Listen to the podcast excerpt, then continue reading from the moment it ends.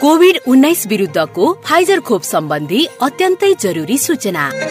covid उन्नाइस विरुद्धको खोप नलगाएका तोकिएका दीर्घ रोग भएका बाह्र वर्ष उमेर माथिका व्यक्तिहरूलाई फाइजर खोपको दुई मात्रा दिइँदैछ पहिलो मात्रा कार्तिक अठाइसदेखि मङ्सिर चार गतेसम्म दोस्रो मात्रा मक्सिर सत्ताइसदेखि पुस दुई गतेसम्म खोप लगाउन जाँदा दीर्घ रोगीले अस्पताल वा चिकित्सकले जारी गरेको दीर्घ रोगको उपचार सम्बन्धी पूर्जा लिएर तोकिएको अस्पताल जाउँ कोभिड उन्नाइस विरुद्धको फाइजर खोप प्रदान गरिने अस्पतालहरू काठमाडौँ उपत्यका भित्रका अस्पतालहरू वीर अस्पताल काठमाडौँ श्री वीरेन्द्र सैनिक अस्पताल छाउनी सिभिल अस्पताल बानेश्वर त्रिवी शिक्षण अस्पताल महाराजगञ्ज शहीद गङ्गालाल राष्ट्रिय हृदय रोग केन्द्र बाँसबारी पाटन अस्पताल लगनखेल भक्तपुर क्यान्सर अस्पताल भक्तपुर शहीद धर्मभक्त मानव अङ्ग प्रत्यारोपण केन्द्र भक्तपुर प्रदेश एक भित्रका अस्पतालहरू मेची प्रादेशिक अस्पताल भद्रपुर बिपी कोइराला स्वास्थ्य विज्ञान प्रतिष्ठान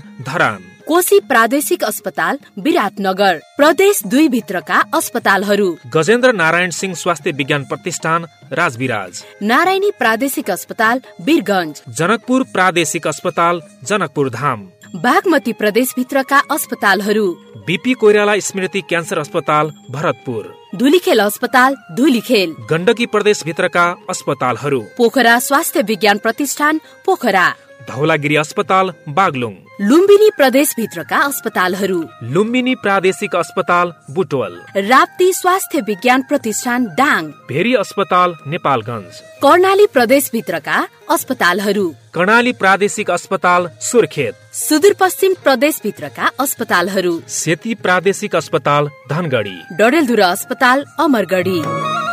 खोप लगाउन जाँदा जनस्वास्थ्यका मापदण्डको पालना गर्न नभुलौँ खोप निशुल्क पाइन्छ खोप सुरक्षित छ खोपले जीवन रक्षा गर्छ नेपाल सरकार स्वास्थ्य तथा जनसङ्ख्या मन्त्रालय राष्ट्रिय स्वास्थ्य शिक्षा सूचना तथा सञ्चार केन्द्र युएसएआइडी र सुआहाराद्वारा जनहितमा जारी सन्देश